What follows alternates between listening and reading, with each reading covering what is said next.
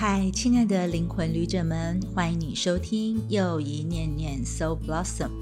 每一念都是自然心药，每一念都有禅悦芬芳，希望让你的灵魂绽放美好能量，念念不忘。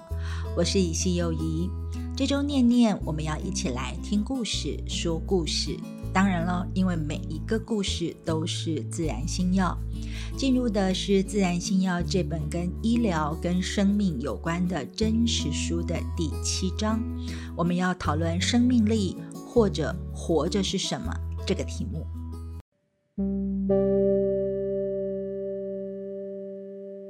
进入的是自然心药的第274页，我们要谈的故事是活着帮他活。Rachel 医生说，生命力是可以影响的，这种能力我们与生俱来，只可惜由于太重视科技的结果，这种能力就被忽略掉了。不过它的威力却不曾稍减。打从地球出现人类以来，人们就彼此治疗，只不过当时并没有医生这种名词，更遑论还细分为外科医师、心理医生、肿瘤医生和实习医生等等。要想治愈我们当前所受的创伤，或许就在认清并且接受彼此治疗的这个事实，重新恢复人际之间最单纯的关系，哪怕是一个接触、一个原谅、一个接纳或是一个肯定。凡是人都不免会受伤，然而也就是从这些受创的经验当中，我们得到疗愈的智慧。成为一名专家固然要紧，但远不及记住和信赖那些创伤来得重要，不管它是来自于自身或是来自于他人。专家虽然懂治疗，但最好的治疗却来自于那些受过伤的人，因为只有他们才明了伤者真正的需要。疗愈创伤，专业知识可能还抵不上内心的理解。瑞秋医生在 Stanford 大学工作的时候，是一个由传统医生及心理学家所共组的小组成员之一。这个小组曾经接受 Carl Rogers 博士之邀，出席了硕士班某天的课。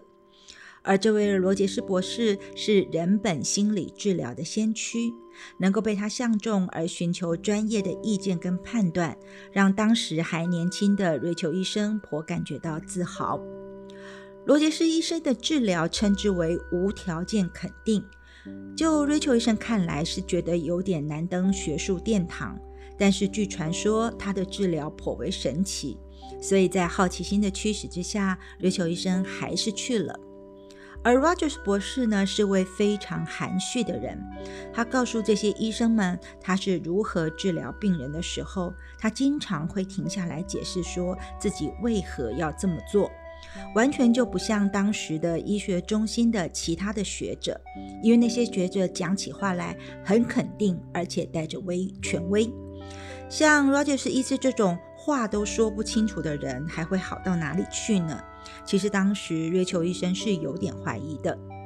就他所知，无条件肯定的这个手法就是静静的听着病人讲话，全盘接受，而且不打岔也不评断。他实在不敢想象这种手法有什么用。到了课程的最后，罗杰斯医师给医生们示范，这时候班上有位医生挺身而出，扮演了这个病人的角色。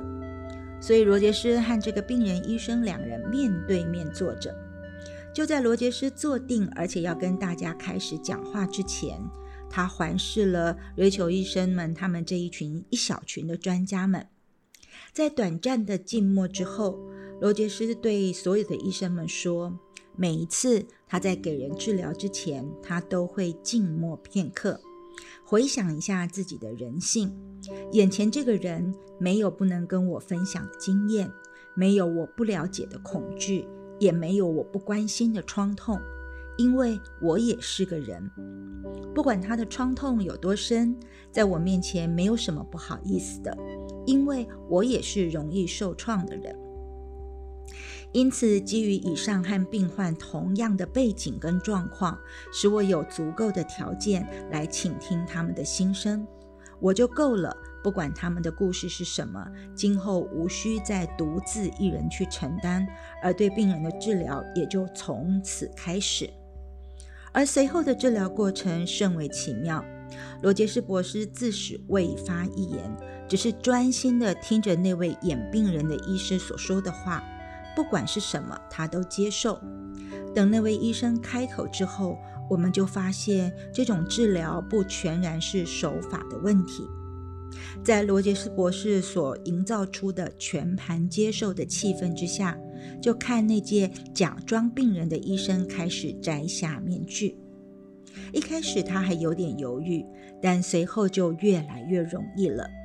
这位医生每摘下一层面具，罗杰斯博士就无条件地鼓励他再下一层，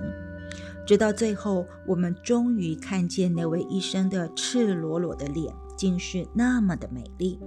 可能连他自己都从未见过。就在那一刻，在场的所有医生们，许多人也都开始裸露出真实的面孔，其中有几位的眼眶还含着泪水。记得当时我自己，也就是瑞秋医生，真的很希望自己就是那位眼病人的医生，他能够有如此的机会可以接受罗杰斯博士的治疗，那种纯真的感觉是他此生少有的。瑞秋医生回忆说，他自己的人生一直在追求完美，而这个追求完美的这件事有如一个紧箍咒，决定了他该看什么书，怎么样穿着，如何利用时间，怎么样生活，甚至于怎么样讲话。即使是别人已经觉得他够好了，但是他自己就觉得还是不够，还要追求更好一点。然而如果照罗杰斯博士所说的，完美不就是最后一名了吗？他说我们完美不需要啊，我们只要做好人这个角色就行了。而我或者是每一个人正是一个人，而这个人是我们在以往的人生当中一直害怕发现的事实。所以罗杰斯博士所示范的这个治疗手法，不折不扣是最聪明而且最基本的法则。瑞秋医生说，不管拥有什么样的专业，我们所能带给患者最好的礼物就是我们的全部的我，也就是完整的我。倾听是人类最古老也许也是最有效的治疗工具，经由我们的倾听而非口才，就能够带给周遭人想象不到的改变。当我们倾听的时候，乃是借着专注来呈现出我们全部的自我，而这个全我可以给我们倾听的对方漂泊的心灵，长久被自己以及外人否定、鄙视、丢弃、压抑，甚至于躲藏的自我，建立一个安全稳定的家。其实在当前的这个社会，从瑞秋医生所处的年代到我们现在都一样，人的心灵经常找不到家。倾听能够产生出神圣的静默，当我们在全神贯注的倾听的时候，对方也就能够听见你的真实面，往往那还是第一次你可以完完全全的真实的听见一个人。在倾听的同时，你就能够从每个人的身上认识到自己，最终或许还能够听见每一个人，甚至超出每一个人那个听不见看不见的吟唱。不仅是听见对方的那个自己，也在听见真正的你自己。不久之前，瑞秋医生回忆说，他走在纽约的某个地方的雨当中，想起住家附近的绿地，他十分庆幸那么的宽广，但是他也颇为感慨说，不是所有的万物都能够有足够的成长空间以便伸展自己。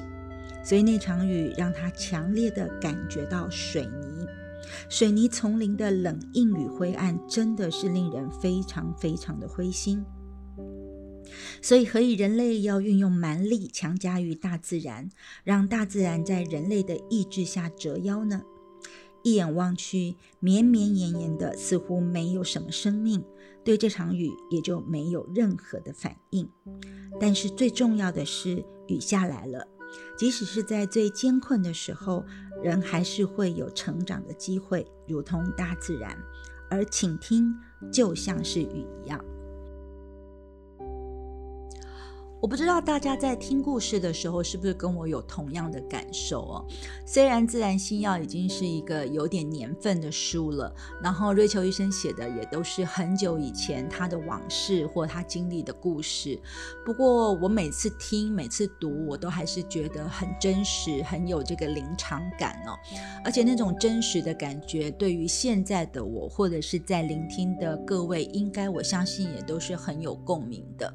那尤其对我来说当初会选择《自然星耀》这本书呢，其实上就是因为作为一个不一样的助人者，或是我们想要作为一个更完整而不是更完美的一个疗愈者或者是照顾者来说，其实我真的觉得聆听是一件非常非常重要的事情。很多人其实不了解所谓陪伴的意思，其实呢陪伴有一个很大的部分就在陪那个字上面，就是你要打开你的耳朵，然后站在他的旁边，然后跟他去倾听他的对话，然后再去给出适当的回应。有时候你可能会发现现代人的很多的痛苦或创伤或挫败，其实就是他有很多的话或很多的心情或很多的思考很多的想法没有人听见或没有人想听。所以对于一个助人者来说，你最好的一件事情就是练好这个聆听的工作。但是我不晓得大家有没有感觉，其实在罗杰斯的博士里面的这个就是完全不否定就是完全肯定的这种聆听其实是有点难度的。那在我自己学习疗愈的过程当中，其实对于聆听我们是有一点点简单的法则哦。比如说呢，你要聆听的时候你一定要看着你的要聆听的对象，但是你不能说眼睛呆呆的看着他，然后呢你都没有在注意他的话，那这样的话你的这个对象会觉得很受挫。所以你怎么样可以让他知道说你是真的有在聆听的呢？首先你当然眼神要看着他，然后你要对他有支持他继续说下去的那个眼神，甚至你可以发出一点声音说哦是这样吗，真的哦什么之类的回应，让他愿意继续说下去。又或者呢，你也可以帮他做一点整理，比如说重复他说过的几个关键字，或者是说呢，当他说完一小段之后，你可以提出一些问题说，哦，你每次在觉得有什么样的事情的时候，就会觉得心情很不好，是这样吗？去跟他做再一次的肯定，然后让他也确实有感觉到说，你真的有在听他说话。又或者呢，你可以在所有的这个他谈完一长段话之后呢，你可以帮他做一个小小的摘要，就是说呢，帮他从这个人事时地物或者是时间轴的感觉去整理起来，然后问他说，那你的故事是不是就是这样呢？其实呢，当你可以做一点点发挥一点点这种类似像咨商的小技巧的时候，你就会发现也许你不见得要做一个疗愈师，但是你极度有可能都是陪伴家人的人，陪伴朋友的人，或者是要陪伴自己的那个人嘛。所以呢，你可以运用这些方式去鼓励你的对象说出来，然后你只要全然的聆听，非常安稳的陪伴他在身边，你就会发现疗愈的效果在产生，而且你会发现你们彼此之间的距离也会缩短。我相信呢，很多的那些生命当中因为情感关系而造成的挫折、创伤或隔离感也会消失哦。回到我们的又一念念，我们来念念自然星耀。接下来瑞秋医生继续说了一个有关人类的故事篇章，这是故事书本当中的第279页。瑞秋医生在13岁的那一年的12月初呢，他的父亲宣布破产了。那时候呢，眼看着圣诞节即将来到，送人的礼物只有自己亲手去做，因为没有钱买了嘛。那他还记得当时对于圣诞节的巴望，甚至于往年他只是因为想要知道说他自己偷偷手打的毛线围巾是否可以合父亲的意，那他所设计并且弯出来的铜线手环是不是可以让妈妈看上眼。而这个节着实让全家人忙了一场哦，所以在圣诞节当天的早上，客厅一如往年般百事开来，而咖啡桌上堆满了礼物，只不过是用带有浅绿色的报纸包着，系着去年的红彩带，其中里面包括了一个小的丝绒盒子。虽然那时候瑞秋医生年仅13岁，但他也晓得这个小盒子装的不太可能是家人做的东西哦，所以他用一种怀疑的眼光看着他。而他的父亲见状就微笑地说：哎，这是给你的，你去打开来看看。瑞秋医生打开一看，里面是一对24克拉的金耳环，做得非常的精致。13岁的他直愣愣地看着，没有作声。他想到的是，现在家里不是环境不好吗？那这个24克拉的金耳环在家计上的分量是多么的重啊！而他的害羞个性和被同学揶揄并且嘲弄的可能性，他马上就想起来，情绪就浮上来了。他的父亲在旁边催促他说：你不想去试戴看看吗？瑞秋医生拿起了耳环，走进了浴室，关上门，然后对着镜子戴上了耳环。他仔细地端详了自己一番，他觉得我跟先前没有什么两样，只觉得自己很可笑。因为呢，黄干干的脸长着青春痘，而且清汤挂面的头发，就算是刚洗过也还像油腻腻的。所以他就从耳朵踹下了那对耳环，冲进了客厅，把它们扔在地板上。而且他还大吼大叫地对父亲说：你为什么要这么做呢？你为什么要捉弄我呢？你把耳环拿回去，戴上那个耳环只让人觉得很可笑，我太丑了，我不配戴它们，干嘛要浪费那些钱？说完这些话之后，13岁的瑞秋就哭了起来。但是他的父亲没有说话，直到他的哭声渐息之后，然后他递给他一条干净而且叠得方方正正的手帕。父亲说：我晓得你现在是不配。他非常心平气和地在这样说，但是他说：我之所以买下他们，是因为你将来戴起来一定配。对于父亲的美意，瑞秋医生非常的感激，所以呢，他让他安然度过了青春期。每当他情绪低潮的时候，他就会拿出那个盒子，仔细端详着里面的耳环。当年父亲狠下心，花了$100买下它，只因为父亲相信说，日后的瑞秋医生会变得很不一样，所以他一直忘不了父亲的那番苦心。而父亲的这份礼物的背后蕴藏着双重的意义，这就是每一位医者的特征。父亲本来可以劝瑞秋说：不要哭啊，总有一天她会成为可爱的女人，就这么说就可以了。那这么做虽然能够减轻她的伤心，但她也失去了一个让自己可以成长的机会。所以呢，她的父亲的做法很不同凡响。他的父亲是先同意他的看法，说你现在确实不适合，但是他把时间倒回去，他相信改变是自然的定律，到时候一切都会不一样，只是迟早罢了。而这个故事的篇章人类这个字，它不是一个名词，而是一个动词。瑞秋医生说，我们每个人都是一件尚在进行而还没有完成的作品，对我们个人乃至于其他人所下的任何评断的话，或许加上但是2个字会比较贴切一点。比如说，约翰还没有学会同情，但是怎么样？或者是我还没有培养出勇气，但是怎么样？如果你加上但是，有很多的现象就能改变。瑞秋医生自己说，他曾见过许多生命当中的但是成为事实。如果生命是一个过程，那么所有的断语都是一时的，所有的评断也是一时的，除非生命到了结束，我们真的不能够下任何评断的话。就好像比赛在结束之前，其实胜负难见分晓一样，过程当中或许有个叫做破碎的阶段，但我们不能说玫瑰的蓓蕾破碎了，这个形容词只适用于没有生命的东西。人类或许是个永远都不会结束的过程，即便是死了。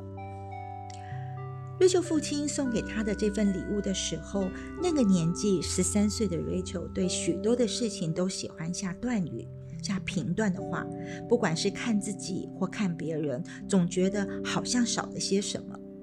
他曾经想要改变这种看事情的角度，但是都不见效果。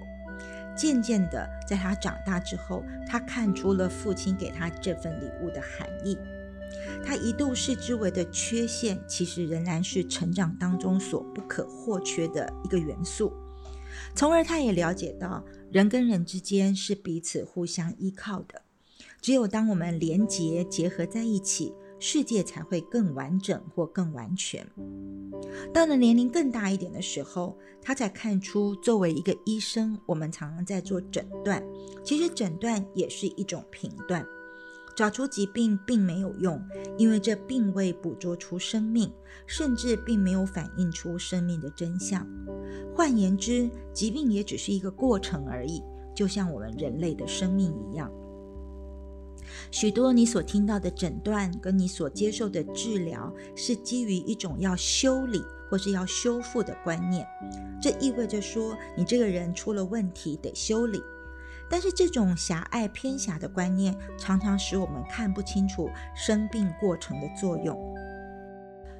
Rachel 医生回忆他自己早年在当医生的时候，每当他医好病人，他就会沾沾自喜，因为觉得好像病人们的康复证明了作为一个医生的他知识很丰富，医术很高明。但是他当时没有留意到，如果这些病人没有在生理上跟心理上配合的话，其实任何一个医生这场对生命的干预过程当中是不会有任何改变的。素来他都以为自己是从事着修理生命的工作，殊不知乃是生命在巧妙地配合着他。有一次，瑞秋医生回忆说，他去跟一群小学生们晤谈，他要去跟他们做这个卫教的工作，内容是告诉他们刷牙以及要戒掉一些垃圾食物的一些重要性。然后在讲完之后呢，他就开始有 Q&A， 也就是回答问题的时候，但是这些小朋友却提出了他们自己认为比较重要的问题。比如说有些小朋友就说，睡觉的时候我是到哪里去了呢？或者是他会问医生说，人死后会不会变成天使之类的这些问题。但是呢，这些都不是作为医生的 Rachel 医生所的专业跟专长嘛，所以一下子他就被问倒了。不用说，这些小孩子们也对这个医生呢一点兴趣都没有。那其实这场所谓的公卫的讲演是在一个学校的草皮上面举行的。当时啊，就有位小男生就开始指着地上长出来的一朵小黄花，就跟他问到说，这个问瑞秋医生说，这是什么花呀？那其他的同学们没有等医生回答，就开始抢着说，这是蒲公英。然后呢，于是这个小男孩又指着一团叶子问说，那这个呢？然后还是有一堆小朋友的声音回答他说，这也是蒲公英。然后这时候就有位年纪比较大的孩子站起来，然后摘起一株星罗棋布于草坪上的绒球，就问到说，那么这又是什么？然后同时呢，他问完之后就微笑着吹了一口气，把蒲公英的花絮给吹散了。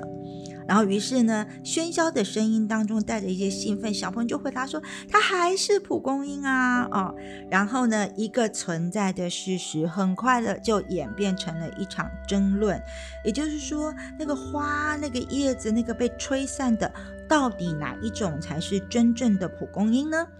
经过了几分钟的争辩之后呢，这个问题被一位年长的女孩很贴切的解决了。这个女生操着有点优越跟不屑的口吻说，好像其他人都很笨的样子，就说，哎呀，都是蒲公英啦，只不过呢长得不一样罢了。瑞秋医生非常同意这位女孩说的，大家也都没有异议。那其实呢，当我们看清了人类身上的生命力之后，瑞秋医生说，医学就不会只像个木工，而比较像是一个园艺工人的匠师了。为什么这么说？他说呢，医生没有办法修理玫瑰丛，因为玫瑰丛它就是一个活生生的成长过程，或者是说园艺师是没有办法去修理一个很好的玫瑰丛的。那呢，医生能够对人做的事，就像是一个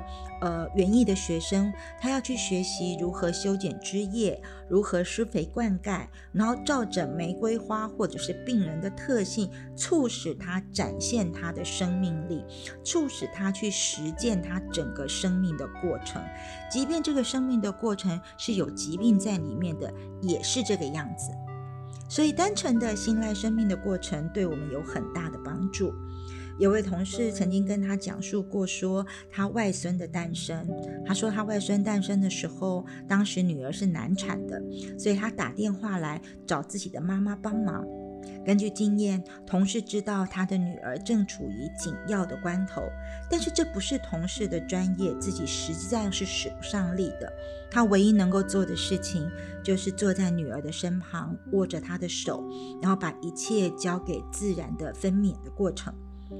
作为医生的人，心里当然是有点不踏实，但是又不尽然，毕竟他愿意这么做，而且能够这么做，即便只是握着他的手，是基于他所拥有的知识跟经验，从而去帮助及抚慰了彼此的心灵。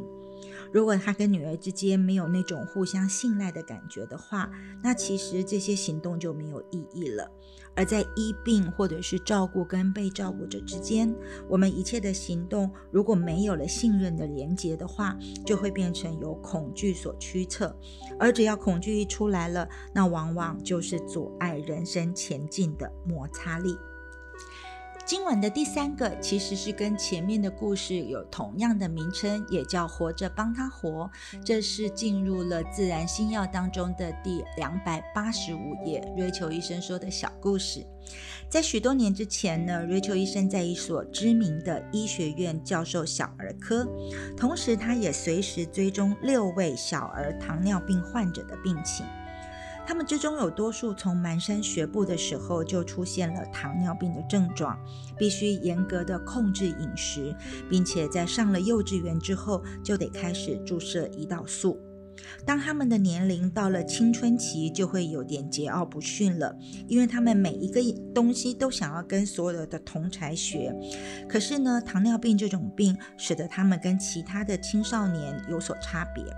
这些打从襁褓期间就被糖尿病所控制的年轻人，他们就会开始反抗，就像反抗他们的父母一样，他们会忘了打针，也开始胡乱吃东西，结果呢，就会不时陷于昏迷或呈现痴呆的状态，被紧急送进急诊室。而且这种情形一而再再而三的发生，不仅会陷自己于危险的境界，也会使得他们的父母惊恐，而且医生非常的生气。而身为当时那所医学院附属医院的副主任，瑞秋医生当然得重视这个问题，所以他就决定说，可不可以来改变一点做法，把旧有的做法做一些调整。他就把所有的这些罹患这个小儿的糖尿病的这些病人们分成2组，每组3个病人，然后分别由另外一组的3个病人的父母亲来监督，所以双方每一周都要有一次晤谈的机会。而这种安排的结果证明是非常有效的，就是那些原本跟自己的父母谈不上话的孩子，他们跟别人的父母却讲得很起劲，而原先听不进自己孩子任何话的父母，今天却能够听进别人孩子的每一句话。而那个以前不肯听自己父母任何话的孩子，如今对别人的父母所讲的任何话却都是听的。所以不管是对这些糖尿病的患者或是他们的父母来说，这些人头一次觉得有人是了解他们的，所以即使哭出来也不会不好意思，因为他们晓得有人关怀，有人抚慰。而不分年龄大小，他们会提出彼此的观点，相互的支持。没多久之后，分组后，大家的行为都开始改变了，父母跟自己的孩子也开始能够互相交谈，也比较愿意能够换个方式听听彼此所说的。而当主任注意到这件事情的时候，那6个病人跟父母之间的亲子关系已经大有改进，而且进出急诊室的次数也大为减少了。而这个主任的困窘可想而知咯，他说在想说，这位瑞秋医生到底是怎么想的，怎么能够成功的跨越过专业上的局限呢？难道瑞秋医生是个心理学家吗？如果有哪个病人因为听到了对方的话而受伤或者是情绪失控的时候，到底又该怎么办呢？而他当时是怎么处理的？尽管虽然成效非常的良好，但是这个分组呢，其实就是一个实验性的分组，后来就解散了。其实一直到现在，大家对于医护人员的看法依然是非常狭隘的。所以 Rachel 医生每次回想起那些人以及他们的聪明、爱心和所知，他就心里觉得很难过。他说其实呢，我们觉得好像病人不是医生，或者是家长不是医生，但是其实透过那个分组的实验证明，他们都不是二流的专家，只是呢他们打从青少年时期就病了，所以呢他们的人生经验就会停在某个局限的状态。所以呢医生也是一样的，医生也有可能因为自己的人生经验跟任何的文凭，其实呢也会有一些不同的作为会出现。所以其实你知识上学习到的文凭有价值，但你的人生经验所体会到的一些事也同样的有价值。所以他说，除非晓得说我们人与人之间，不管你是医生还是病人，父亲还是孩子，其实除非我们晓得我们彼此都是彼此的医疗者，也会看重彼此提供的疗愈，并不逊于专家，这样的话我们才能够真正的健康起来。其实在过去的几年当中，医学专家所无法解决的问题，却被很多的比如说成长团体，或者是呢心理沟通的所建立起来的亲子团体，或者是像 Rachel 医生所做的这种分组的团体一样所解决。而这些成员通常都是，当你患有这方面的病的时候，你就会更了解得到这些病的时候该怎么样去体恤沟通跟连接。所以在这种所谓的病友团体，或在这个所谓的大家一起呢共同分享的团体当中，疾病的概念已经被改变了，而大家都是彼此的医疗者，或者是彼此的医生，因为他们终于学会了治疗的智慧和关怀的能力。在书中呢，Rachel医生提到了他所看到的一个谈话性的节目当中的一个对谈的记录。美国一个非常著名的主持人叫比尔莫耶斯，就提到了美国生活当中最传统的一种价值，就是活着让他活，也就是 live and let live。那么这个 live and let live 呢，已经不再能够维护所有人的健康了，所以呢他希望能够更往上的提升个人及群体的认识，那就是变成是一个叫做活着帮他活的方式，也就是 live and help live， 也就是你要活着帮他活。所以呢大家这种互相帮助的这种感觉是非常重要的。其实呢，念完今天的这两个后面的这两个故事的时候，我自己的感觉是我们常常在灵气的学习当中会加上一句话，就是很多人会觉得疾病出现的时候好像自己是被惩罚的，但其实我们常常会说呢，你要把疾病当成是带着善意来的。当你觉得疾病是带着善意来，它来做什么？它就是来提醒你说，你可能有些生活习惯要改变，比如说你的饮食或你的运动。你有可能是要提醒说，你想事情的一些价值观，或是你执着的情绪需要有一些调整。又或者是说呢，你要善用你自己的这个疾病的经验，然后去同理或去陪伴其他人。那也有一种说法，我们以前也说过嘛，就是如果你可以从你的疾病当中，你生病了，但是你可以从这个疾病当中康复过来，你一定就会是这个疾病的最好的医生，因为你一定知道那个痛苦是什么，你也知道那个疗愈的过程是什么，你也知道说一个病人他需要的是什么。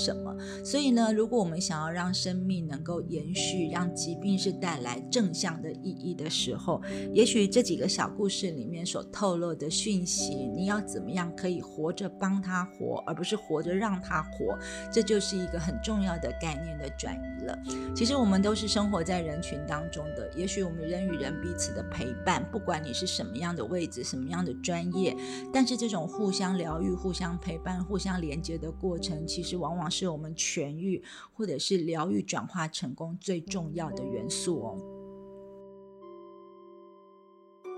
1分钟静心。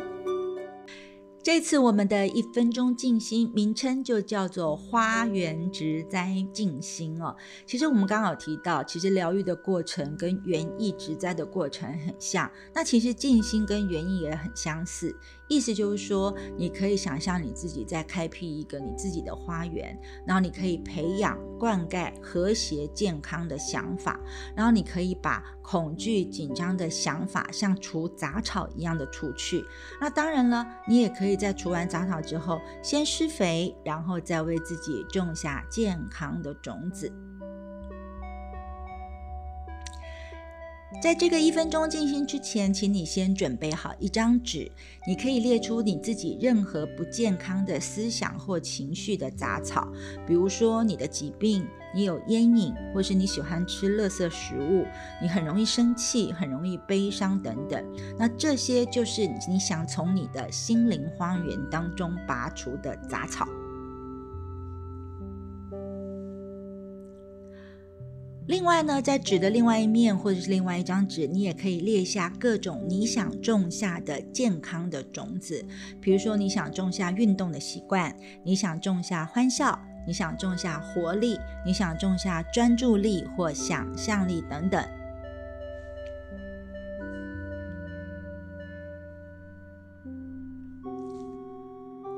接下来我们就要开始真正的一分钟静心的花园植栽静心了。请你先想象你自己就站在你自己的心灵花园里面，当然这是你的花园，所以你可以仔细的去观察或想象你心灵花园的大小，它是什么形状，你是怎么规划的，在每一区种了哪些东西，甚至你可以去看说你的花园布满了什么样的颜色，有些什么样的味道。当你观想到你的心灵花园的时候，现在这个当下，你的花园是井然有序的，还是需要整理的呢？同时你可以去观察一下你的花园里面种了哪些的植物，那这些植物是你喜欢的，还是你觉得它是个杂草？然后你可以加上你的观想，开始轻轻地拔除掉你刚才在前面所列下来的那些杂草，那些你不想要有的东西，请你务必彻底连根拔除。你可以一一地拔除掉那些你不喜欢的杂草，你的疾病，你的坏习惯，你的不好的情绪或你的悲伤等等。当你全部拔完了之后，接下来你可以准备一个泥土，然后好好的把它播在你的花园里面。没错，你刚刚是不是也已经想了很多你想种下的新的种子呢？这些新的健康的种子，不管是你的运动习惯，你的欢笑，你的活力，你的专注力，或是你的创造力、想象力等等，请你把它记得给播下去，播得深一点，好好的把土给掩上。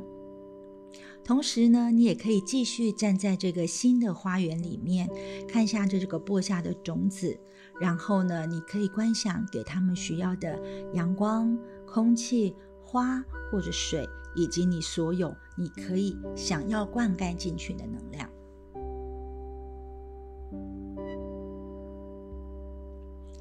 也许你的花园很大，也许你的花园很小，都没有关系。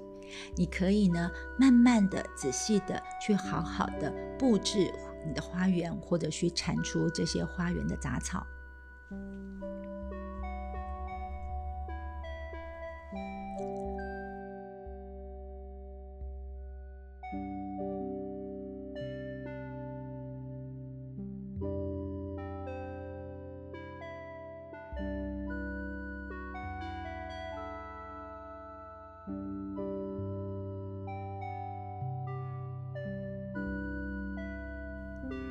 那么就定在是这个星期之内吧，你可以接连几个晚上都做这个静心的练习，也就是花园植栽的练习。然后你在每一天都去做观察，你的心灵花园里面你的杂草都清干净了吗？同时你播下去的新种子有没有长出一些不一样的植物呢？非常感谢您的聆听。那我们今天呢，听了自然星耀的3个小故事，也配合上了相关的花园植栽的1分钟静心，希望你呢听得很有收获，然后你也可以呢在你的每周的生活里面的每一天都做好适当的练习，也期待在下周4的晚间继续让又一念念陪伴你。